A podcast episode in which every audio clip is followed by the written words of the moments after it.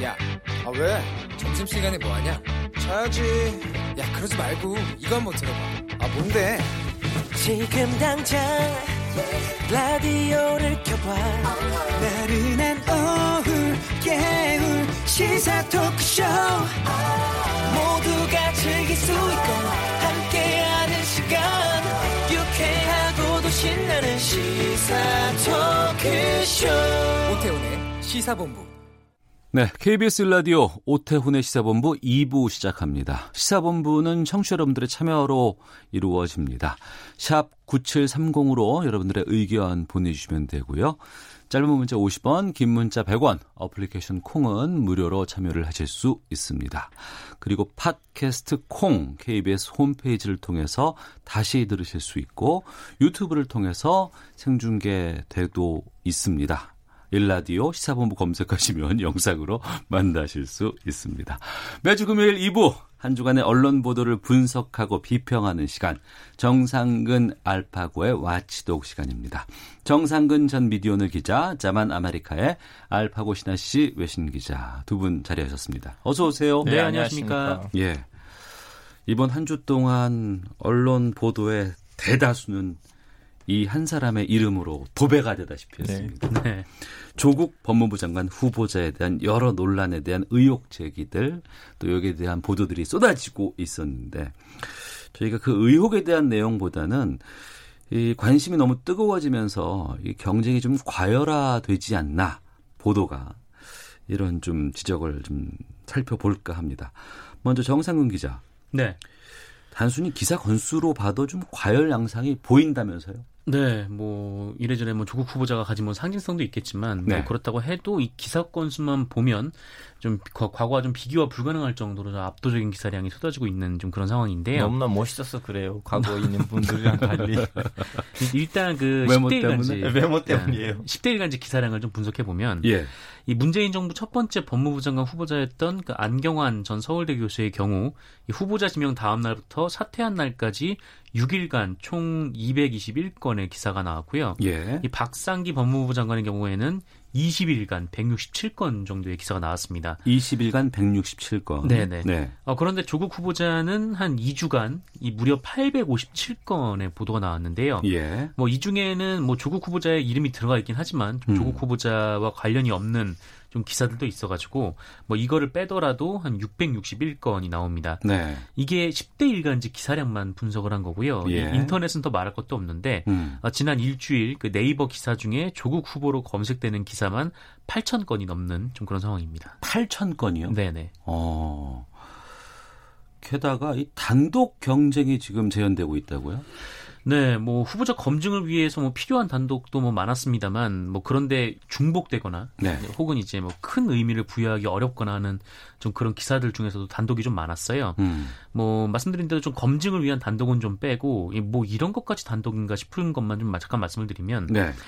일단 뭐 조국 후보자의 딸이 뭐 자기소개서를 인터넷에 올려서 팔았다더라. 음. 네, 이런 내용이 있는데, 이건 학생들끼리 이런 걸 사고 파는 사이트가 있습니다. 이게 네. 뭐 자기소개서뿐만 아니라 리포트도 이렇게 사고 파는 경우들이 좀 있고, 어, 그리고 이 조국 후보자의 딸이 뭐 대치동 학원에서 뭐 아르바이트를 했다더라. 음. 뭐 이런 내용도 있었고, 이 산호맹에서 활동했던 조국 후보자가 아이엠에프 때 법원 경매로 아파트를 샀다더라. 네. 뭐 이런 얘기도 있었고요. 음. 이 조국 후보자의 부인이 어, 대학 총장이 전화했는데도 안 받더라. 네, 요런 것도 단독. 아, 그것도 앞에 단독으로 붙여가지고. 네, 아, 단독으로 핵심한 단독이었어요. 아무튼 그런 기사가 나왔습니다. 예. 그러니까 뭐 심지어 이 조국 후보자의 딸 때문에 뭐 청년층의 분노가 높아졌다, 뭐 이런 것도 뭐 단독으로 달고 내보냈어요. 그러니까 음. 이 청년층 분노가 높다는 건 쓸 수 있는 건데, 네. 어, 단독으로 이 여론을 혼자 파악한 게 아니잖아요. 어. 여러 매체에서 같이 기사를 많이 썼는데, 예. 이것도 이제 단독을 달고 나온 경우가 있었습니다. 예. 알파고 기자, 이 단독 경쟁이 이게 언론사에서 어떤 의미인 거예요? 단독 경쟁이 이제 우리는 그렇게 너무나 깊이 파고 있다, 우리는 언론 역할을 제대로 하고 있다는, 그 한 언론사에서 단독 기사가 많으면 많을수록 우리는 이 정도로 주류를 따르는 거 아니고 음. 우리는 주도권을 갖고 있다는 의미인데, 네. 이번에는 이 단독 어, 복보 밑에서 우리들 너무 놀랐어요. 웬만큼 거에다가 다 이렇게 단독으로 붙여주면 안 돼. 안 되거든요. 어. 그리고 중동에서 이런 말이 있어요. 죽은 시체에다가 발차기 하지 마라. 음. 그러니까 무슨 말이냐면 이미 조국 후보랑 관련된 논란이 한두 개도 아닌데 네. 거기에다가 이런 쓸데없는 아, 단독을 붙여서 예, 예, 이건 너무 좀 약간 너무 좀 약간 산티포였어요. 예. 한마디로 하자면 어. 확실히 온라인 매체에서 일을 해보니까 이 앞에 단독을 달고 안 달고의 이 페이지 뷰라고 하죠. 그러니까 페이지로 네. 유입되는 독자 수가 꽤 차이가 났었어요. 아, 포털에서 뉴스 검색을 하거나 아, 클릭하는 수에 비교해 봤을 때 네. 단독을 붙이느냐 안 붙이느냐에 따라서 접속 건수가 다르더라. 네, 그러니까 이 접속 건수에 따라서 요새는 이제 인터넷에서 나오는 이제 광고로 음. 그 수익을 얻어가는 게 언론사의 구조에서 좀 많기 때문에 네. 아마 이것도 좀 영향을 미치지 않았을까. 단독이랑 관련된 얘기지만 조국 후보랑 관련되지 않은 얘기지만 얼마 전에 저도 중동이랑 관련된 하나 단독 단독보다는 한국에서 보도 안 된 거지 예, 예. 외부에서는 보도됐어요. 그 왕세 사우디 왕세자랑 관련된 기사였는데 음. 그 우리 이제 회장님이 너무 마음에 들었어요. 아 이거 너무 좋은 기사다. 이거 음. 한국에 없는데 한국말 하나도 없어. 야 앞에다가 단독 걸자. 어. 저도 얘기했어요. 아 선배님 왜 그러세요? 이거 이미 해외 언론에 많이 나온 거고 예. 한국 언론에 안 나온 건데 음. 아 그러면 국내 단독 붙여볼까? 국내 단독. 예. 아 그렇군요. 이렇게 단독 경쟁 과열되다 보니까 뭐 어떤 뭐. 기사가 올라왔다가 삭제되는 일까지 벌어졌다고요?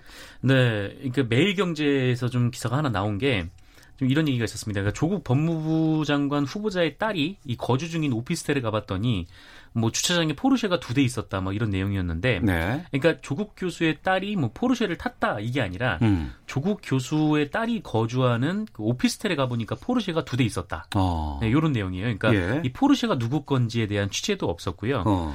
어, 근데 뭐 사실 그 제가 그 매일경제 기자가 사는 아파트 단지 가보면은 뭐 외제차 한두 대 없겠습니까? 음. 당연히 뭐 네네. 있을 수도 있는 건데, 근데 애초에 이게 사실 이 가짜 뉴스로 시작이 된 거거든요. 그러니까 예. 이 강용석 씨 등이 만든 유튜브에서 이 조국 후보자의 딸이 뭐 포르쉐를 타고 다닌다 이렇게 주장을 했는데 좀 이렇다 할 근거도 없었고 이걸 또 근데 또 곽상도 자유한국당 의원이 또 인용을 하면서 언론에 기사가 됐는데 음. 뭐 사실이 아닌 것으로 조국 후보자 측은 좀 얘기를 하고 있는 그런 상황이죠. 근데 네. 사실 좀 이런 보도를 대체 왜 하는지 잘 모르겠다는 생각이 드는데 뭐 그 음. 포르쉐 얘기를 쭉 하면서 또 그 뒤에 보면은 이 오피스텔이 근처 시세보다 어, 월세가 십만 원 정도 비싸더라. 월세가 네. 십만 원? 네, 아. 이런 얘기를 하는데 예.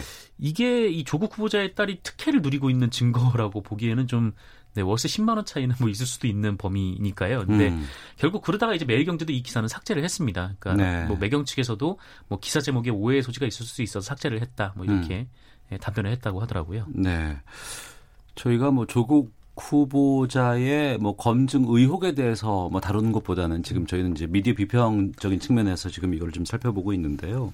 그런데 또 딸의 의혹을 제기하는 언론을 향해서 후보자 입장도 가짜 뉴스에 단호하게 대응하겠다 이렇게 얘기를 했거든요. 이런 태도는 음. 어떻게 보세요?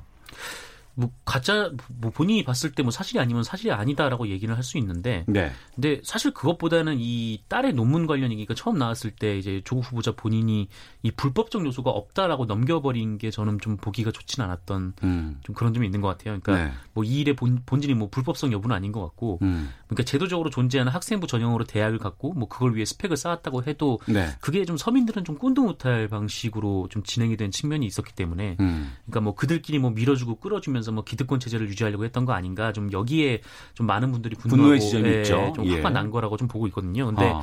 좀 거기에 대고 이제 불법적 요소가 없다라고 해버린 게 좀 상처를 더 해집는 좀 그런 일이 됐던 거 아닌가. 네, 네 좀 그렇게 생각이 들었습니다. 근데 법적 문제가 없다는 거 하고 정서적 문제가 없다는 거 다르죠. 더군다나 음. 이제 그동안 외쳤던 슬로건 그 못도란 어긋난 행위라면 더더욱 사람을 화나게 만들거든요. 그래서 예. 지금 다들 그 여태까지 아 조국 조국 교수님이 이제 서민의 목소리를 내주는 사람으로 알고 있었는데 막상 음. 보니까 이건 서민 행동은 안 맞는 행위인 것 같은데라는 거기로부터 이제 분노가 있는데 거기에 대한 답변을 하셨어야 되는데 오히려 법적으로 그 설명하려고 하시면 아 뭐 시청자들이나 독자들 입장에서는 좀 좀 음. 약간 서운하다는 마음이 음. 들 수밖에 없죠. 네. 그 인사청문회가 아직 열리지 않았습니다. 네. 그리고 일정이 잡히지 않고 있는 상황이에요. 네. 인사청문회 전에 이제 언론에서 미리 검증을 하고 또 야당 뭐 어, 의원 발 네. 아니면 언론에서 단독 발 이렇게 해서 이제 의혹 제기가 나가고 여기에 대해서 음. 이제 인사청문회 자리에서 후보자가 직접 해명하는 이게 이제 청문회 이제 어. 어떤 그 방법인데 음. 공직 후보자 검증에 대한 보도가 이렇게 이루어지는 게 왜, 외국에서는 어때요? 선생님, 일단은 종문회의란 제도가 네. 그렇게 흔한 제도가 아니에요. 한국도 지금 우리는 선진국으로 보고 있잖아요. 음. 선진국에만 있는 제도이거든요. 네. 미국에만 있고 음. 유럽에는 몇 개 나라 있고 그 정도 끝. 딴 나라들은 그냥 대통령 쭉 임명하면 음. 끝이에요. 누가 뭐라고 하겠어요. 음. 근데 이제 한국이 법치주의 국가고 민주주의 국가이다 보니까 이 서양에 있는 이 제도를 받아들인 거예요. 네. 그렇다면 서양에서도 이렇게 전문회 전에 음. 에, 후보를 가지고 언론에서 이렇게 좀 조명을 하느냐. 예. 있죠. 어. 있는데 이번 조국 후보님의 현상 이랑 비슷한 현상 거의 못 봤어요. 그 예를 들면 저는 트럼프 정권 때는 못 봤는데 네. 에, 못 봤다는 건 없다는 얘기가 아니지만 에, 오바마 때는 제가 좀 약간 봤었거든요. 음. 일, 미국 언론은 어떻게 나오냐. 네. 이제 거기서도 정문에 나오기 전에는 언론에 나와요. 후보들이. 음. 근데 어떤 식으로 나오냐면 그 호, 후보랑 관련된 얘기보다는 후보하고 대통령과 관계를 좀 약간 따지거든요. 어. 예를 들면 이런 얘기가 오바마 때 많이 나왔었어요. 아 오바마는 자꾸 같이 농구를 하는 친구들을 밀어주네. 음.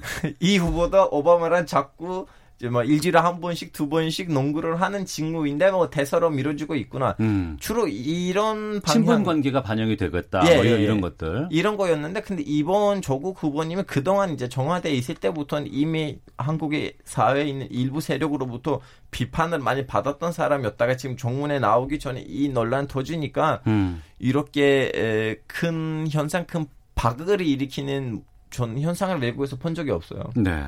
그리고 이제 후보자 본인보다 가족의 지금 그 보도량이 지금 쏠려 있는 상황인데 음. 검증을 이유로 좀 사생활 침해가 이루어지고 있다. 이런 비판에 대해서는 어떤 입장이세요? 그러니까 좀 이번 건 같은 경우에는 좀 뭐 특별한 면이 있다고 보는데, 그러니까 웅동학원 채권 뭐 이런 부분이나 뭐 사모펀드 이쪽에서는 좀 동생 부부나 친척들이 등장할 수밖에 좀 없는 구조가 있었던 거 아닌가라는 생각은 좀 들어요. 그러니까 네. 뭐 딸 논문 부분에 의혹 대해서도 좀 의혹을 제기할 수는 있었다고 그럼 보고 있습니다. 왜냐하면은 딸이 어쨌든 미성년자이기 음. 때문에 당시에였기 때문에요.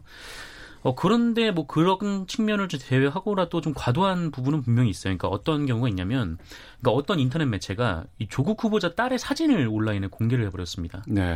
그러니까 뭐 흉악범 같은 경우에도 경찰에서 숙고, 심사숙고 끝에 뭐 신상을 공개를 하는데, 음. 이 공, 공직 후보자 본인도 아니고, 또 후보자의 딸이 뭐 여러 가지 뭐 의혹이 있다고 해도 이게 얼굴을 공개하는 거는 좀, 좀처럼 보기 드문 일이기도 하고, 예. 좀 이런 건 좀 과했다라고 좀 보고 있습니다. 그리고 지금 일곱 명의 인사청문회 대상자가 있거든요. 네. 근데 그 보도의 양이 너무 한쪽으로만 지금 아, 멋있잖아요. 멋있어요. 그런 좀 다른 분들은 누가 나온지도 모르는 사람이 너무 많은 네, 것 같아요. 외모는 네. 탓입니다. 어. 뭐 검증도 잘 이루어지지 않고 있는데 예. 조금 몇몇 다른 후보자들에 대한 기사를 본 게 뭐 어떤 것들이 있었냐면 음. 이 조성호 공정거래위원장 후보자 같은 경우에는 어, 처음으로 마련한 집이 고급 아파트다. 뭐 이런 보도가 나왔어요. 근데 이분이 예전에 뭐 이렇게 부동산 투기를 했던 건 아니고 예. 뭐 작은 아파트에서 뭐 노모랑 둘이 살았는데 음. 뭐 교수 월급으로 모아서 살 수 있을 정도의, 그러니까 좀 과하지 않은 정도의 뭐 투기라고 볼 수 없을 정도의 그런 좀 아파트였거든요. 예. 사실 뭐 의혹이 아닌 의혹인데 뭐 음. 이런 얘기가 나왔었고, 뭐 그리고 한상혁 방송통신위원장 후보자는 뭐 노무현 정부 때 언론 관련 소송을 맡았다. 뭐 이게 지금 의혹으로 제기가 됐는데 음. 네. 이거는 의혹이라기보다 뭐 과거에 있었던 행적 정도이고 음. 사실 그 뭐 소송을 변호사 없이도 할 수 변호사 없이 할 수 없는 좀 그런 상황이기 때문에 어떤 이런 부분도 좀 있고, 그리고 또 한상혁 방송통신위원장 후보자의 뭐 칠백오십만 원 부당소득공제 같은 경우에는 좀 밝혀져야 할 부분이긴 한데. 예. 뭐 이건 역시 좀 언론의 관심 밖에 있는 좀 그런 영역이기도 합니다. 예. 제 보기엔 나머지 여섯 명이 조국 후보한테 너무 감사해요. 음. 덕분에 우리는 별로 관심을 안 받고 있다. 아, 근데 네. 덕분에 동시에 청문회를 일정을 못 잡고 있어요. 한꺼번에. 공직 후보자 검증 보도 아, 어떻게 하는 것이 바람직하다고 보시는지 의견 듣고 다음 주제로 좀 가보겠습니다. 알파고 기자부터. 아, 예전에 갖고 있는 공적인 위치를 이용하여 개인 혹시 에, 혹은 가족을 위한 이익을 창출했다면 그것이 무조건 어, 언론에 나와야 되고 언론인데 그걸 찾아가야 돼요. 근데 음. 그걸 넘어서서 뭐 뭐라 정서적으로 아니면 법적으로 인정이 되지만, 근데 좀 약간 어떻게 봤을 때는 아 이거 보여주고 보여주는 것을 싫은 것들을 언론이 좀 눈을 감아야 되지 않을까 싶어요. 네, 정상근 기자는요? 저는 일단 이 후보자 개인과 관련된 의혹이 중심이라는 점을 좀 언론에서 음. 분명히 했으면 좋겠고 음. 어, 두 번째는 이 범법 행위인가라는 기준도 좀 명확하게 세울 필요가 있다고 봐요. 그러니까 지금 같은 경우에는 뭐 논란이 일고 있다, 뭐 파장을 일으키고 있다라고 하니까 이게 뭔가 뭐 엄청난 문제 혹은 작은 소소한 문제들이 혼재돼서 지금 사용되고 있는데 네. 언론에서 이거는 범법이다. 어, 범법 의혹이 있다. 음. 혹은 이거는 도덕성의 문제가 있다. 이렇게 음. 좀 구분해서 좀 보도를 했으면 좋겠다는 생각이 들고 좀 마지막으로는 좀 단독 경쟁 같은 거는 좀 하지 않았으면 좋겠다는 생각이 아, 좀 단독 듭니다. 경쟁은 기자의 기본이에요. 그러니까 취재를 해서 단독을 하면 모르겠는데 네. 똑같은 내용을 반복적으로 그러니까 매체만 음. 달리 실었다고 단독을 다는 거는 좀 아니라는 거죠. 예. 정상근 전 미디어오늘 기자, 자만 아메리카 알파고 신하씨 외신 기자와 함께 한 주간의 미디어 비평하고 있는데요. 아, 칠삼팔이 님. 기회는 평등할 것입니다. 과정은 공정할 것입니다. 결과는 정의로울 것입니다. 그런데 조국 후보의 의혹들은 이 말에 어울리지 않습니다. 삼구삼공 님, 국민들은 언론을 통해서 진실을 알고 싶어합니다. 이런 일이 있을 때마다 더욱 흥분하는 언론은 실망스럽습니다. 라는 의견도 보내주셨습니다. 이천십이 년 삼월에 해고되던 그날 이후로 단 한 번도 오늘이 올 것을 의심해 본 적이 없습니다. 왜냐하면 우리는 정정당당한 싸움을 했고요. 정의를 대변해 왔다고 생각했기 때문입니다. 그리고 그 꿈이 오늘 실현되었습니다. 여러분, 정말 고맙습니다. 이 꿈 같은 현실이 영원히 지속되었으면 좋겠습니다, 여러분.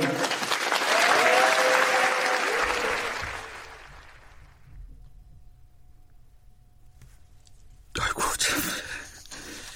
그, 아, 왜 이러죠? 그 복막암으로 네. 투병을 하다 사망을 한 고 이용마 기자의 아, 목소리를 들어봤습니다. 시민사회장으로 오늘 아, 오전 아홉 시에 엠비씨에서 치러졌죠? 네, 오전 아홉 시부터 마포구 상암동 엠비씨 앞에서 어, 시민사회장이 치러졌는데요. 이 연결식은 뭐 엄숙한 분위기에서 엄수가 됐고요. 뭐 지나가던 시민분들도 고인의 죽음을 애통해 하면서 헌화를 하셨다라고 합니다. 뭐 또한 엠비씨 관계자 등 많은 분들이 또 모여서 또 고인이 마지막 가는 길을 또 배웅을 하셨습니다. 네. 알파고 기자도 이용마 기자 누군지 알아요? 아, 저는 이름으로 들었어요. 그, 그 같은 시기에 해고당한 박선재 선배한테 그 얘기를 많이 들었었어요. 음, 예전에. 엠비씨 보도국장. 예. 아. 그, 이천십이 년 엠비씨가 백칠십 일 정도의 파업을 합니다. 네네. 그때 이제 엠비씨에서 홍보국장 어, 자리를 이용마 기자가 수행을 했고, 마이크를 빼앗겨서 해고당하기도 했고 음. 언론자의 위한 싸움 전면에 나섰던 투사였는데 기자들이 기억하는 이용마 기자는 어떨까 싶어요. 사실 그 엠비씨에서 해직된 분들이 뭐 총해서 일곱 분 정도 되는데 가장 먼저 해고된 사람이 바로 이용마 기자였습니다. 뭐 네. 그만큼 이 언론도지 엠비씨 본부에서도 강경파로 통했고 이 언론 장악에 대해서는 뭐 타협을 할 수가 없다라는 입장을 좀 분명히 가지고 계신 또 분이었던 걸로 기억을 하고 음. 어, 사실 그때 저는 이제 매체 비평지 매체 취재를 하는 그 언론에 좀 있었기 때문에 좀 우리 매체와는 종종 부딪히기도 하셨어요. 그러니까 예, 어차피 예. 이제 취재원과의 뭐 기자와의 관계는 좀 그런 거니까 음. 뭐 그럼에도 불구하고 뭐 불의를 참지 않는 좀 언론 자유의 의지로 불타는 뭐 참 언론인으로 뭐 저도 기억을 하고 있고. 뭐 당시 저희 그 제가 일했던 그 매체분들도 많이 기억을 하고 계시고 또 우리 사회에 또 의미 있는 리포트도 뭐 싸움 이전에도 많이 하셨고 또 누구보다 또 치열하고 또 어, 고민하고 또 싸운 분위기도 하죠. 그래서 좀 너무 안타깝고 또 어, 비통한 생각을 좀 가지고 있습니다. 예. 그 공정방송을 되살려야 한다는 것에 상당히 많은 의미를 두었고 또 해고되고 오 년 구 개월 만에 지난 이천십칠 년 십이월 엠비씨에 복직을 했습니다. 앞서서도 이용마 기자가 이제 엠비씨 상암동 오면서 거기서 했던 말을 저희가 좀 들어봤는데요. 아, 아유, 참 이 용기를 잃지 않는 모습이 그 참 생각이 나는데 어, 이용마 기자 생전의 발언들을 보면서 우리 언론에 대한 것들을 좀 조망해 볼 수도 있지 않을까 싶기도 하거든요. 네. 이 고인이 엠비씨로 복직을 하면서 뭐 했던 말을 그 아까 앞서서 좀 들으셨는데 이거 말고 이제 언론이 앞으로 좀 나아가야 할 길에 대해서도 음. 좀 얘기를 한 게 있었어요. 근데 그때 이제 이런 말씀을 하셨는데 어, 그러니까 이천십이 년에 이 엠비씨의 이 노동자들이 백칠십 일간의 파업을 했는데 그러니까 기존 언론들이 이 문제를 외면을 했다. 그래서 음. 엠비씨가 파업을 하고 있는지 모르는 국민들도 상당수였다. 그러니까 우리의 비통하고 억울한 심정을 뭐 하소연할 데가 없었다. 어, 그런데 아마 이 지금도 자신들의 억울한 목소리를 외쳐도 이 사회에 반영되지 못해서 고통받는 사회적 약자들이 많을 것이다. 어, 우리의 모습을 과거를 상기하면서 그분들의 목소리를 담아낼 수 있도록 노력해야 할 것이다. 뭐 이런 얘기를 했는데 그러면서 이제 뭐 언론의 가장 중요한 기능이 물론 이제 권력에 대한 비판과 감시지만 이 동시에 사회적 약자들의 목소리를 좀 끊임없이 대변해 주는 것이다. 이런 좀 언론관을 내비치시기도 하셨고 어, 또 지난 이천십사 년 십일월에 이게 해직 천일을 앞둔 상황에서 기자협회보와 인터뷰를 하는 자리에서도 어, 이천십이 년 파업을 후회하지 않느냐 좀 이런 질문을 기자협회에서 던진 적이 있었는데 네. 어, 기자나 언론인은 모두 양심을 먹고 사람들이다. 이 자기 양심을 어떻게 저버릴 수 있겠느냐라고 말한 것도 지금 이제 돌이켜보면 깊은 울림을 주고 있는 네, 그런 말들입니다. 예. 이용마 기자 이런 발언들 알파고 기자는 어떻게 생각하세요? 저는 전 이제 아시다시피 이천십육 년에 해직 기자가 됐고요. 우리 음. 회사는 경찰들을 동원돼서 다 강제로 배제됐고 우리 선배들 지금 감옥에 있고 해외에 있는 특파원들도 강제 소환 될 위기를 겪었는데 일부가 강제 소환 되기도 했어요. 파키스탄하고 미얀마에 우리 알파오 범... 기자도 터키에서 그런 예. 경험을 했었고. 예. 그래서 저는 그때 이제 이영마 기자 선배랑 같이 이제 해고 당했던 박성재 선배랑 좀 약간 몇 번 만나고 그분 집에 가신 적이 있었는데 그분이 저한테 그 얘기를 했어서 알파고 국장님만 니네들 나라도 언젠가 될 거야. 음. 그리고 이제 그분들 다 이천십칠 년에 복직됐잖아요. 예. 이제 저는 그 모습을 보니까 아 언젠가 뭐 물론 한국처럼 말하진 않겠지만 음. 언젠가 우리도 이렇게 될 거다. 즉슨 무슨 말이냐면 딴 나라에 있는 이렇게 희망의 사라, 사례가 또 음. 다른 나라에서 희망의 이제 뿌리가 되는 거죠. 씨앗이 되는 거죠. 예. 이용마 기자가 살아있을 때 그 문화방송의 독립성과 자율성을 위해서 공영방송의 사장을 국민 대리인단으로 뽑자고 제안한 적이 있었다면서요? 네. 뭐 지금은 이른바 이제 여당에서 추천한 이사들 그리고 야당에서 추천한 이사들을 모아서 음. 이사회에서 사장 후보를 결정을 하는데 이거를 이제 국민 대리인단을 모집해서 뽑자라는 겁니다. 그러니까 음. 국민들을 뭐 추첨을 해서 그분들을 모아놓고 하자는 건데 어 이거 관련해서 이제 민원연이 최근에 이제 이른바 이용마법이라는 것을 추진을 하고 있는데 네. 이 국민 백 명 이상으로 구성된 사장 추천위원회가 공영방송 사장을 선출하고 좀 이성 이사진 구성, 구성해서 좀 정치권의 입김을 배제하는 좀 그런 내용을 좀 준비하고 있다라고 밝히고 있습니다. 네. 문재인 대통령도 이용마 기자 추모하는 글을 남겼다고요. 네, 페이스북에 글을 썼는데 이 지난 이천십이 년 그 엠비씨 노조 파업 당시에 이용마 기자를 처음 만났다 이렇게 일화를 소개를 하면서 병마를 이기면 꼭 엠비씨로 돌아와서 이 사회적 약자를 살피는 방송을 하고 싶다는 바람은 이제 동료들의 몫이 되었다라고 페이스북에 적었습니다. 뭐 그러면서 뭐 젊은 기자 시절 우리 사회 곳곳에 뿌리박힌 기득권의 부정과 부패에 치열하게 맞서 싸웠고 또 국민에게 공영방송을 돌려주기 위해서 또 가장 험난한 길을 앞서 걸었던 그의 삶은 정의로웠다 이렇게 규정을 하기도 했습니다. 네. 청취자분들께서도 어, 김종무님, 엠비씨 이용마 기자님의 명복을 빕니다. 권영묵님, 삼각 고인의 명복을 빕니다. 일삼칠구 님, 이용마 기자님 정의라는 이름으로 당신을 기억하겠습니다. 이팔팔오 번 쓰시는 분께서는 그동안 애 많이 쓰셨습니다. 세상을 바꾸는데 한몫하시고 가셨으니 이제는 편히 쉬시길 바랍니다. 라는 의견도 보내주셨습니다. 이용마 기자의 이름은 언론 자유를 위한 투쟁의 역사 그 자체로 남게 됐습니다. 치열했던 삶과 정신 기억하겠고 또 공정방송 언론 자유를 위한 노력이 계속돼야 하지 않을까. 남은 자들의 몫인 것 같습니다. 자, 주간 미디어 비평 아치도 정상근 전 미디어오늘 기자, 자만 아메리카의 알파고 신하 씨 외신 기자와 함께했습니다. 두 분 오늘 말씀 고맙습니다. 고맙습니다. 예, 감사합니다. 헤드라인 뉴스입니다. 홍남기 경제부총리 겸 기획재정부 장관이 정부가 한일 군사정보보호협정 지소미아 종료 결정을 내린 것과 관련해 어떠한 상황에서도 우리 경제에 미치는 부정적 영향이 최소화되도록 엄밀하게 상황을 관리하고 점검 보완하며 적극 대응하겠다고 밝혔습니다. 이와야 다케시 일본 방위상은 오늘 오전 방위성에서 기자회견을 열고 한국의 지소미아 종료 결정에 대해 안보 환경을 완전히 오인한 대응이며 실망을 금할 수 없다. 매우 유감스럽다. 재고와 현명한 대응을 요구하고 싶다고 말했습니다.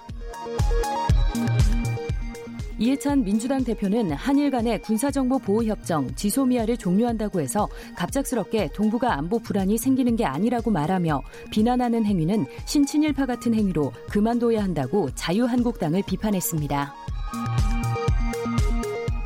자유한국당은 오늘 긴급안보 연석회의를 열고 청와대가 조국 법무부 장관 후보자 의혹으로 악화된 여론을 덮기 위해 한일 군사정보보호협정 지소미아를 파기했다며 북한의 김정은이 만세를 부릴 것이고 조국을 위해 우리 국민의 조국을 버린 것이라고 비판했습니다. 민주당 김혜영 최고위원은 조국 법무부 장관 후보자와 관련해 딸의 논문과 대학, 대학원 입시 부분은 적법 불법 여부를 떠나 많은 국민이 납득하기 어려운 부분이라고 말했습니다. 지금까지 라디오 정보센터 조진주였습니다. 이어서 기상청의 윤지수 씨입니다. 네, 미세먼지와 날씨 정보입니다. 지금 서울의 초미세먼지는 일 세제곱미터당 십팔 마이크로그램, 미세먼지는 삼십일 마이크로그램을 보이면서 보통 단계를 보이고 있습니다. 서울뿐 아니라 전국 대부분 지역 보통 단계를 보이고 있고요. 초미세먼지의 경우 광주는 좋은 상태를 보이고 있고 대구와 전라남도 지역은 미세먼지 상황이 좋은 단계를 보이고 있습니다. 대기 확산이 원활하기 때문에 오늘과 내일 계속해서 이렇게 보통 수준 이상은 계속 유지할 것으로 예상됩니다. 하지만 낮에 기온이 오르면서 오존 상황은 좀 다를 텐데요. 경기도나 강원 영서 지역, 충청 남북도, 전라남도 북도, 경상 남북도 지역 오존량이 나쁨 수준까지 증가하는 것도 있겠습니다. 오늘부터 이번 주말 휴일 계속해서 우리나라는 중국 북동지방에 위치한 고기압의 가장자리에 들겠습니다. 가끔 구름이 많이 껴 바깥 활동하기에 무난한 날씨가 예상되는데요. 다만 토요일인 내일 오후쯤에 강원 영동지방은 빗방울이 떨어지겠고 일요일에는 오후에 곳에 따라 비가 조금 내리고 강원 영동지방요 그리고 제주도지방도 가끔 비가 내리겠습니다. 동풍의 영향을 받기 때문에 일부 지방만 이렇게 비비가 내리거나 빗방울이 떨어진다는 점 참고하시면 좋겠습니다. 폭염 수준은 아니지만 한낮 기온은 삼십 도 안팎까지 오르겠습니다. 지금 서울 기온은 이십구 점 팔 도를 가리키고 있고 낮 최고 기온 삼십 도 이상 됩니다. 지금 기온 삼십 점 오 도를 가리키고 있는 강릉 지역은 오늘 삼십이 도로 다른 지역보다는 좀 더 높겠습니다. 아침 저녁으로는 선선한 날씨 계속 이어지겠습니다. 지금 서울 기온 이십구 점 팔 도, 습도는 삼십 퍼센트입니다. 지금까지 날씨 정보였습니다. 다음은 이 시각 교통 상황 알아보겠습니다. 케이비에스 교통정보센터의 이승미 씨입니다. 네, 이 시각 교통 상황입니다. 돌발 상황으로 인한 정체가 늘었습니다. 서울시내 올림픽대로 공항 방향인데요. 성수대교 부근과 동작대교 진안 지점에서 사고가 났습니다. 이 여파로 청담대교에서 성수대교까지, 한남대교에서 동작대교 쪽으로 정체가 되고 있고요. 내부순환로 성산 방향으로는 성동분기점 이 차로에 고장난 차량이 있어서 사고 위험이 높습니다. 주의해서 지나셔야겠습니다. 이후 기름램프에서 정릉램프 사이도 고장난 차 여파로 정체가 되고 있고요. 서양고속 도로 서울 방향으로 서해대교 건너 사고가 있었습니다. 처리 작업 끝났지만 일 킬로미터 정체가 남아 있고요. 여기를 조금 더 가서 서평택 나들목 부근에서 다시 밀리는데요. 삼 킬로미터 구간에서 작업 여파를 받고 있습니다. 중부고속도로 남이 방향으로는 서청조 나들목 부근 일, 이 차로 막고 사고 처리 작업하고 있습니다. 갓길로만 통행이 되고 있어서 오창부터 삼 킬로미터 구간 정체가 심한 상태입니다. 케이비에스 교통정보센터였습니다. 오태훈의 시사본부는 여러분의 소중한 의견을 기다립니다. 짧은 문자 오십 원, 긴 문자 백 원의 정보 이용료가 되는 샵 구칠삼공, 우물정 구칠삼공 번으로 문자 보내주십시오. 케이비에스 라디오 앱 콩은 무료입니다. 케이비에스 라디오 오태훈의 시사본부. 지금 여러분은 대한민국 라디오 유일의 점심 시사 프로그램을 듣고 계십니다. 아베 넌 졌다. 우리가 이겼다. 이렇게 당당하게 외친 분이 있습니다. 지난 광복절 전날 십사 일이었습니다. 세계 위안부 기림의 날 기념식과 천사백 회 수요 시위가 열렸던 그날 저희 시사본부에서 현장 연결해서 윤미향 정의기억연대 대표와 말씀을 좀 나눠봤었는데요.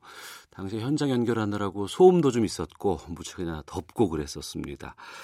그 주변 소음을 뚫고 나오는 당당한 목소리로 윤 대표께서 이렇게 말씀을 하셨습니다. 어, 듣고 싶은 말씀이 많아서 다시 저희가 좀 모셨습니다. 어, 시사본부 금요초대석 오늘은 윤미향 정의기억연대 대표와 함께합니다. 어서 오세요. 네, 안녕하세요. 예, 천사백 회 수요 시위 현장 많이 더웠죠 오늘. 많이 덥고 예. 또 사람들이 많아서도 덥기도 했고 음. 그리고 여전히 어, 아베 정부가 그 뭐라 그럴까요 어, 전시를 철거한다라든가 소녀상을 어, 철거라는 압박이 진행된다라든가 하는 일들이 계속되고 있었기 때문에 네. 여러 가지 측면에서 더웠던 것 같아요 그날은. 음. 날씨도 더웠지만 마음도 좀 덥고 네, 화나고 그랬습니다. 이런 게 좀 네, 네, 네. 많았던 기억이 되는 것 같은데요. 그러면 그제도 네. 수요 천사백일 회 시위가 있었겠네요. 그렇습니다. 천사백 번 더하기 일 회다라고 제가 이제 의미를 어. 부여를 했는데 음. 어, 천사백 차의 그 한 이만여 명이 쭉 뭔가 썰물처럼 왔다가 가끔 이제 저희들이 그 다음 수요일이 되면 네. 뭔가 밀물처럼 싹 사라져버린 그 정적감 아. 그런 걸 많이 느꼈어요. 예, 예, 예. 그래서 어떨까 혹시 그러면 음. 일본이 보기에는 그래 뭐 너희들 그렇지라고 음. 생각할 수도 있을 테고 또 우리는 약간 힘이 빠질 수 있을 텐데 어떨까 네. 그런 생각이 사실은 좀 들었어요. 그런데 그런 어, 걱정 우려는 역시 길 위에서 만남은 음. 또 힘이라고 예. 오백 명이 넘는 분들이 아이고. 역시 자리를 함께 했고요. 예. 감동적이었던 것은 개인들이었어요. 음. 학생들이나 이제 개학을 했기 때문에 학생들은 학교 현장으로 들어가고 주로 이제 어른 시민들이 한 분, 두 분 이렇게 오신 분들이 있었고 일본에서 오신 분들이 음. 천사백일 차 수요 시에는 제법 보였어요. 일본 분들이? 네네. 일본 시민들이. 예. 그, 그분들이 노 아베라는 그 피켓을 들고 있는 걸 어. 보니까 아 역시 일본에서 어, 지금 아베 정권의 이런 뭐랄까 전쟁 위협 음. 이런 것에 대해서 우려하는 시민들인가 보다 하는 추측을 가질 수 있었습니다. 네. 천사백일 회를 마쳤습니다. 첫 시작은 한참 전이죠. 천구백구십이 년 일월. 네. 저 그때 스물여덟 살이었습니다. 아, 그러셨어요? 네. 우리 김, 돌아가신, 올해 일월에 돌아가셨던 김복동 할머니가 예, 예. 천삼백 차 수요시 때 이런 얘기를 했어요. 저, 제가 할머니가 눈이 보이지 않았기 때문에 음. 그 앞에서 발언을 하시면 제 손을 잡고 제가 지팡이가 되어드리는 거죠. 그리고 보이지 않기 때문에 어지럽잖아요. 그러니까 늘 이제 제가 지팡이를 잡고 옆에서 이제 손을 잡고 앉아있는데 그때 하셨던 말씀이 우리가 수요 시위를 시작할 그때는 이 옆에 있는 우리 윤미향 대표가 이십 대 아주 음. 팔팔한 아리따운 청년이었다고. 예, 예. 근데 지금 이렇게 우리 윤 대표가 벌써 늙어가고 있고 음. 나는 구십이 되었다. 이런 이야기를 할머니가 그때 하셨어요. 네.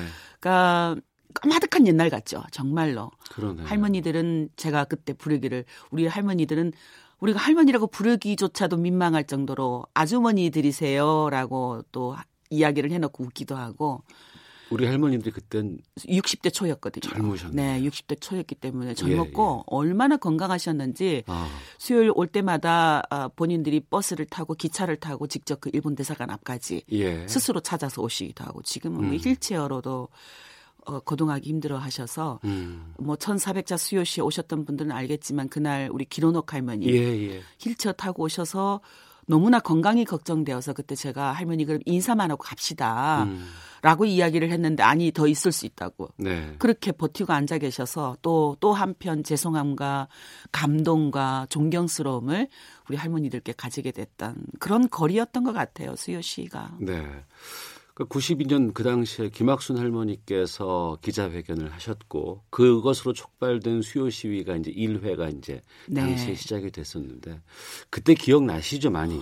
그럼요. 그때는 할머니들은 첫 번째 수요 시는 할머니들은 아무도 못 계셨어요. 어. 아직 어 뭐랄까요? 김학순 할머니가 기자회견을 통해서 내가 피해자였다라고 목소리를 냈고 그다음에 대구에서 또 계셨던 한 분 할머니가 신고를 하시고 그렇게 이제 한 분 한 분 할머니들이 나도 피해자다 목소리를 내기 시작을 했는데 음. 천구백구십이 년 일월 팔 일에 수요시를 시작할 때 그때 첫 번째 수요시에는 할머니들 없이 저희 정대협 한국정신대문제대책협의회 회원단체 회원들 주로 여성들이 광목천 조끼에 음.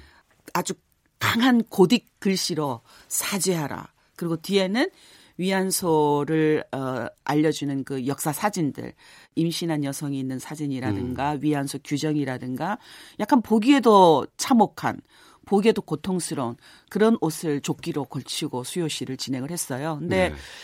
어, 그때는 지금은 우리가 경찰들이 우리를 뭐 안전을 위해서 이렇게 쭉 폴리스 라인을 쳐놓고 이렇게 보호를 하고 있지만 그때는 일본 대사관 바로 정문에서 완전 무장을 한 채 지키고 있었어요. 무장이요? 네. 방패도 그 어. 방패도 이렇게 딱 앞에 나란히 세워서 그러니까 우리가 접근을 완전히 못하게끔. 어. 그러니까 우리는 대사관을 보고 목소리를 외치는 게 아니라 한국 경찰들을 향해서 이렇게 표기 막혀져 있으니까 음. 한국 경찰들을 향해서 사자라 배상하라고 외치는 듯한 그런 분위기가 좀 만들어져 있었죠. 근데 그때 네.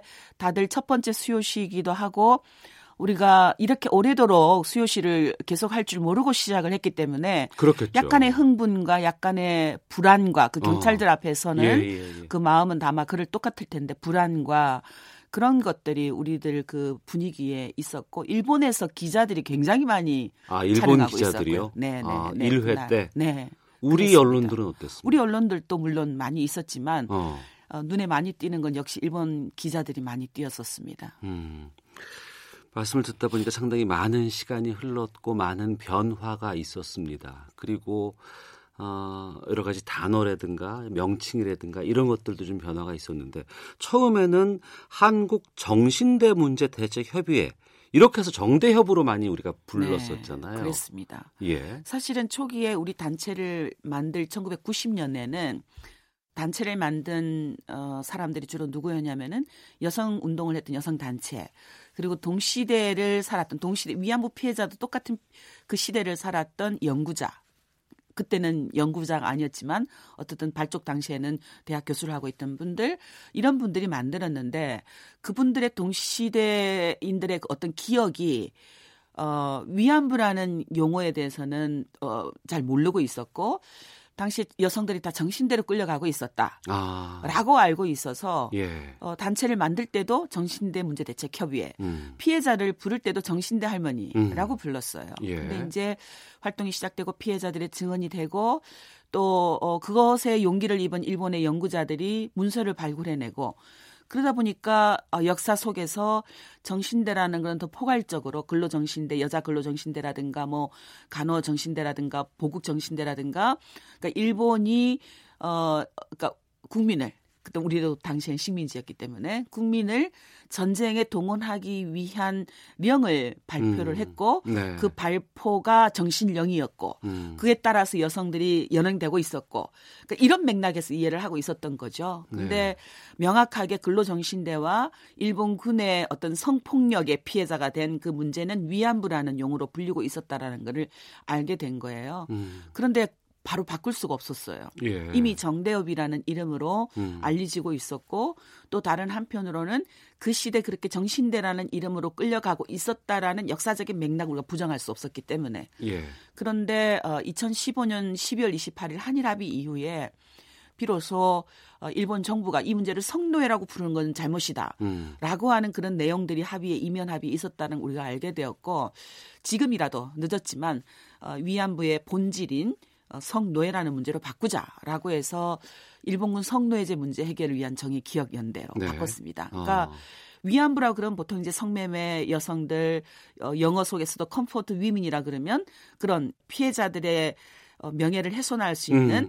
또 그런 어떤 사진들이 많이 돌아다니고 있고 그랬었어요. 예. 그래서 이제 이 문제의 성격이 뭐냐라는 음. 것에 초점을 맞춰서 위안부 문제는 성노예 제도였기 때문에 일본군 성노예로 바꾸자라고 해서 지금 용어도 수요 시위도 일본군 성노예제 문제 해결을 위한 수요 시위 단체명도 일본군 성노예제 문제 해결을 위한 정의기억연대 이렇게 바꾸고 있습니다. 예. 김학순 할머니를 시작으로 한 분 한 분들이 연락을 주셨지 않습니까? 네. 그럴 때마다 느낌이 어떠셨을까 참. 아 무엇보다도요. 할머니들이 신고를 하실 때 그 목소리들. 네. 어, 잔뜩 뭔가에 짓눌려서 음. 어, 그냥 목소리 자체가 나는 죄인이야 하는 것이 담겨 있었어요. 음. 어, 가장 지금 씩씩한 어, 우리 운동가라고 할 수 있는 이용수 할머니라고 예, 아마 예, 예. 여러분들이 아실 거예요. 예. 그분은 지금도 대구에 사시는데 그때도 대구에서 전화를 하셨는데 음. 본인이 직접 하지 못하고 대구에 있는 한 언론사 지국 사무실로 가서 내 친구가 이런 여성인데 어떻게 하면 좋겠냐라고 물었고 그 사무실에서 저희 사무실에 전화가 온 거예요. 그래서 예. 제가 받았는데 이용수 할머니가 모기만한 목소리로 지, 어. 제가 아니고 음. 경상도 사투리로 제가 아니고 제 친구가 그 정신대 갔다 왔는데 어떻게 신고하면 되느냐라고 이야기를 해서 혹시 제가 가도 되느냐. 음. 아니요. 절대로 오지 말라고. 어. 그럼 혹시 서울로 오실 수 있느냐. 예. 와서 혼자 온 거예요. 친구랑 같이 오라 그랬는데 혼자 오서, 오셔서는 여전히 지가 아니고요. 어. 지 친구가. 어. 그랬어요. 대부분 피해자들이. 예. 그러니까 그런 어, 삶을 음. 살면서 어, 신고를 받고 할머니들을 만나고 음. 정말 죄송한 음. 할머니들의 죄책감을 많이 가지게 되었던 음. 그런 어, 그런 초기였던 것 같아요. 네. 자, 금요초대서 위안부 문제 해결을 위해 노력하고 있습니다. 윤미향 정의기억연대 대표와 함께 말씀을 좀 나누고 있습니다. 저희 시사본부는 김복동 할머니와 생전에 인터뷰를 네, 했었어요. 네, 알고 있습니다. 예. 네. 그때 많이 혼났습니다, 제가. 네, 우리 예. 할머니. 노력하겠습니다라고 했더니 아이고 말만. 네, 저도 아직도 그러면서 예, 계속해서 더 관심 갖고 끝까지 해달라는 말씀을 해주셨는데 김복동이라는 영화에서도 할머니 처음 만나는 순간이 네. 있더라고요. 네. 구십이 년이었고요. 구십이 년 음. 삼월이었는데 어, 신고 전화, 그러니까 김학순 할머니의 그 기자회견을 뉴스로 보신 분들이 대부분 갈등을 하게 돼요. 나도 음. 신고를 하, 하, 해야 되나? 근데 김복동 할머니도 그 중에 한 분이었고 그러던 차에 제가 알게 되어서 할머니 어, 문을 두들겼어요. 할머니 네. 이야기를 듣고 싶습니다. 음. 근데 뭐 저도 그렇고 할머니도 그렇고 그때 얼마나 긴장된 관계로 만나, 만났는지 그도 만나서 어, 할머니께 어, 혹시 활동에 함께 하시겠느냐라고 여쭸을 때 주저하지 않고 음. 일본에게 사죄를 받아야지. 내가 이왕 이왕 이렇게 신고를 했으니 사죄 받아야지.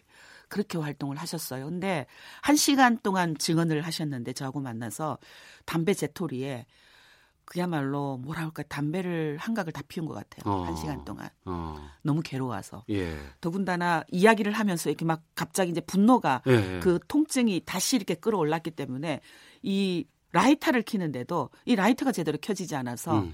계속 여러 번 그 이 뭐라 할까 가스를 켜는 시도를 하면서까지 그렇게 고통스러운 시간 한 시간 거의 할머니도 저도 그게 한 시간이 아니라 이십사 시간과 같은 그런 느낌이라 그럴까요? 네. 그렇게 할머니를 만나서 이십팔 년을 친구처럼 음. 동지처럼 때로는 식구같이 그렇게 함께 해왔기 때문에 할머니의 그 어떤 분노의 목소리도 아직도 제 가슴에 남아있고 그때 그 인터뷰를 하시면서 어, 하셨던 말씀도 아직도 제 귀에 생생하고 아마 한국의 기자들 중에 할머니에게 혼 안 난 분들이 별로 없을 거예요. 맨날 취재는 한 시간, 두 시간 해가면서 예. 뭐 무슨 요만한 뭐 일 분도 안 실어주는 아. 그거 나를 왜 이렇게 괴롭히느냐라는 그런 꾸지람도 하셨고. 지난번에 그 우간다에다가 김복동 센터 세우겠다고 말씀하셨어요. 네. 이 부분 좀 알려주세요. 이미 저희가 땅은 매입을 했는데요. 예. 어, 김복동 할머니가 이천십이 년에 어, 기자회견을 했어요.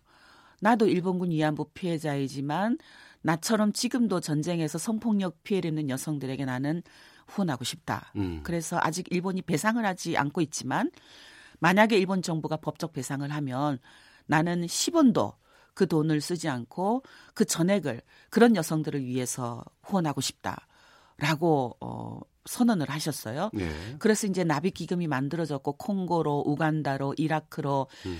무력 분쟁 지역, 그러니까 전쟁에서 성폭력 피해를 입은 여성들을 지원하기 시작했는데 할머니가 그 뒤에 여러 차례 정부에서 지원금을 받으면 조금씩 조금씩 모으셨던 것을 다 기부를 했어요. 네. 그러니까 배상금은 아니지만 내가 그 여성들을 음. 돕겠다고 약속을 했기 때문에 이렇게 하고 싶다.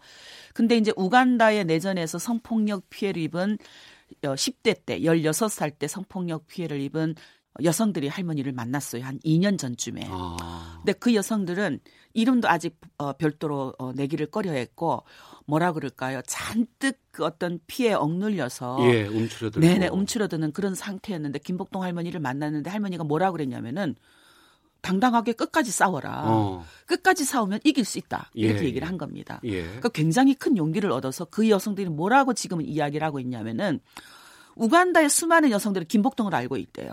아, 그래요? 우간다 여성들에게 김복동이란 이름 자체가 너무나 큰 의미이고 희망이고 어. 김복동은 우리의 엄마, 우리의 영웅입니다. 라는 이야기를 했어요. 예. 그리고 그렇게 뭐 억눌렸던 주눅 들었던 것은 없어졌고 음. 어마어마한 활동을 하고 있는 거예요. 네. 그래서 저희가 아 이게 이게 결국은 어, 일본 정부를 부끄럽게 만드는 일이겠구나. 음. 그래서 우간다에 김복동 센터를 만들어서 김복동 추모관도 만들고 우간다 내전에서 성폭력 피해 역사도 만들고 또 그 여성들을 위한 자활센터도 만들고 게스트하우스도 만들고 경작지를 마련해서 직접 농사를 해서 음. 어, 먹고 살게 만들고 학교를 세워서 김복동 할머니가 늘 하셨던 말씀이 성폭력으로 태어난 아이들도 교육받을 권리가 있다. 네. 이 아이들에게 학교할 수 있게끔 장학금을 줘라 음. 라고 이야기를 하셨거든요. 그래서 그런 걸 통해서 그거 자라나는 아이들이 나중에 일본 정부에게 음. 김복동 할머니에게 배상하라 사죄하라 음. 외치는 것. 그게 저는 일본 정부가 가장 두려워한 일이라고 생각을 합니다. 네. 세계 곳곳에 김복동 센터를 세워서 음. 그 김복동 센터에서 어, 어떤 공부를 하는 아이들이 자라나서 일본 정부에게 사죄하라 배상하라고 외치는 날. 저는 그거야말로 어, 한국에서 시작된 일본군 위안부 문제 해결 운동, 한국에서 시작된 여성 인권 운동을 진정한 의미에서 세계화하는 것이다. 네. 그래서 내년에 문을 열 겁니다. 아, 그래요? 네, 이미 지금, 일정 정도? 네, 뭐 땅은 매입을 했고 지금 올해 십일월에 착공식을 할 거고요. 예. 이미 일본 정부가 아, 벌써 로비를 시작을 했어요. 압력을. 우간다 우리가, 쪽에다가. 네, 우간다 쪽에. 우리가 해줄게 너희 그 단체와 관계를 끊어라. 이런. 어. 그런데 이미 김복동 할머니를 만났던 그 여성들은 일본의 로비, 일본의 금권력 다 물리치고 우리는 제대로 하겠다. 뭐 이러고 있습니다. 예. 네. 아이쿠. 앞으로 일본에도 김복동 센터를 세우고 싶고 콩고에도 이라크에도 어. 세계 각지에 폭력이 있는 곳, 예. 전쟁이 있는 곳에 김복동 센터를 세워서 할머니도 그렇, 그랬고 제가 천사백 차에도 그랬듯이 승리라는 건 이게 승리하는 거다. 이게 그러면 이기는 거다. 이게 이기는 거다. 예. 이호, 삼호, 사호 이런 김복동 센터에 동참하고 싶은 분들은 어떻게 하면 될까요?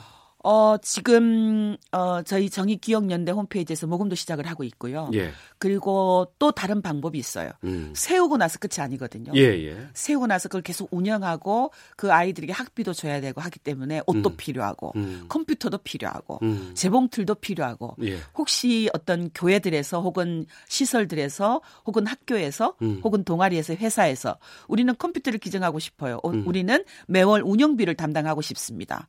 뭐 식생 생활비를 담당하고 싶습니다. 이런 분들이 있을 수 있잖아요. 예, 예. 언제든지 연락 주시면 감사하겠습니다. 알겠습니다. 많은 공, 분들께서. 전화번호도 예. 공지하고 싶은데요. 예, 예. 공이삼육오 사공일육 번입니다. 삼육오 사공일육. 사공일육 번. 네. 공이 앞에 붙습니다. 네. 알겠습니다. 아유, 말씀을 참 나누다 보니까 시간이 많이 기, 지나갔는데. 길다고 생각했는데 너무 짧네요. 오랜 시간 위안부 문제 해결을 위해 노력해온 대표의 입장으로 최근의 한일 갈등, 일본의 경제 도발 어떻게 보고 계세요? 사실은 일본 정부가 지금 하고 있는 건 계속 부정하고 있지만 어, 강제동원 피해자들이 한국 대법원에 소송 낸 것, 그 배상 판결 난 것 때문에 지금 시작된 거거든요. 예. 그러니까 그 얘기는 뭐냐면 피해자들의 배상 청구권을 사법적 정의를 정의에 대한 요구를 한국 사법부가 피해자들의 요구를 받아서 판결을 제대로 내렸어요. 음. 근데 그것에 대해서 일본 정부가 행정부에 행정부를 통해서 사법부의 판결을 바꿔라라는 것이고 피해자들에게 압력을 넣는 것이죠. 그것을 경제적인 압력으로 어쩌면 피해자들도 대한민국의 국민이기 때문에 자기 자신의 어떤 그런 어 정의 실현을 위한 목소리가 큰 대한민국에 뭔가 피해를 준다, 압력을 준다. 이건 피해자들의 입장에서 봤을 땐 굉장히 고통스러운 겁니다. 그러니까 일본 정부가 지금 행하고 있는 행태는 뭐냐면은 피해자들을 또다시 고통스럽게 만드는 것. 내 탓인가? 내가 잘못한 것인가? 당연한 권리인데도 불구하고 그렇게 만드는 것이고 결국은 그런 압력을 통해서 가해자 앞에 피해자를 무릎 꿇어라 하고 하는 이런 폭력이 있을 수가 없죠. 네. 저는 이것은 단지 한국 정부만 일본 정부에 대해서 목소리를 내는 것이 아니라 음. 국제사회 침묵이 저는 이해가 되, 되지 않고요. 이건 유엔에서뿐만 아니라 미국에서도 그렇고 독일에서도 그렇고 유럽 사회도 그렇고 인권 문제를 중요하게 여기는 모든 나라들이 일본 정부의 이런 부정의한 행태에 대해서 목소리를 내야 된다고 봅니다. 목소리를 내지 않으면 저희들이 올해 구월에 지금 유엔을 가서 그 어, 어, 규탄을 할 것이고요. 가해자가 피해자에게 무릎 꿇려고 이 어떤 반인권적인 행태에 대해서 세계가 함께 연대할 수 있도록 하는 그런 대응들을 만들어내야 된다고 봅니다. 지금 그런 부끄러움을 세계에서 당하지 않으려면 일본 정부는, 당, 일본 정부는 당장 한국 정부에 대한 압력, 피해자에 대한 압력, 어, 그리고 일본군 성매매 피해자들에게 우리는 강제로 연행한 증거가 없다. 음. 라고 하면서 결국은 피해자 탓으로 돌리고 이런 행태들 당장 지금 중단해야 된다. 그렇게 이야기를 하고 싶어요. 알겠습니다. 아, 이제 마쳐야 될 것 같고요. 어, 윤 대표께서 직접 노래 한 곡을 골라주셨어요. 네. 제가 요즘 어, 출근할 때 또 퇴근할 때 그리고 집에 혼자 있을 때 계속 음. 반복해서 들어도 질리지도 않고 예. 때로는 눈물이 나기도 하고 때로는 제 가슴에 위로가 되기도 하는 노래인데요. 음. 최근에 김복동 영화의 주제곡이었어요. 예. 어, 윤미래 씨가 부른 꽃이라는 노래. 어쩜 이렇게 우리 할머니들의 삶을 음. 하나하나 터치하고 있을까. 예. 우리의 역사를 또 한편으로 할머니들과 함께 삼십여 년을 함께했던 제 삶도 터치하고 있는 것 같아서 음. 제 심장을 울려주는 노래입니다. 윤미래 아. 씨의 꽃을 들어주시면 감사하겠습니다. 알겠습니다. 이 곡 들으면서 위안부 문제 해결을 위해 노력하고 있는 윤미향 정의기억연대 대표와 인사를 나누도록 하겠습니다. 오늘 말씀 고맙습니다. 네, 고맙습니다. 여러분이 희망입니다. 예, 자 오태훈의 시사본부 윤미래 꽃 들으면서 마치도록 하겠습니다. 아, 저는 다음 주 월요일에 다시 인사드리겠습니다. 안녕히 계십시오.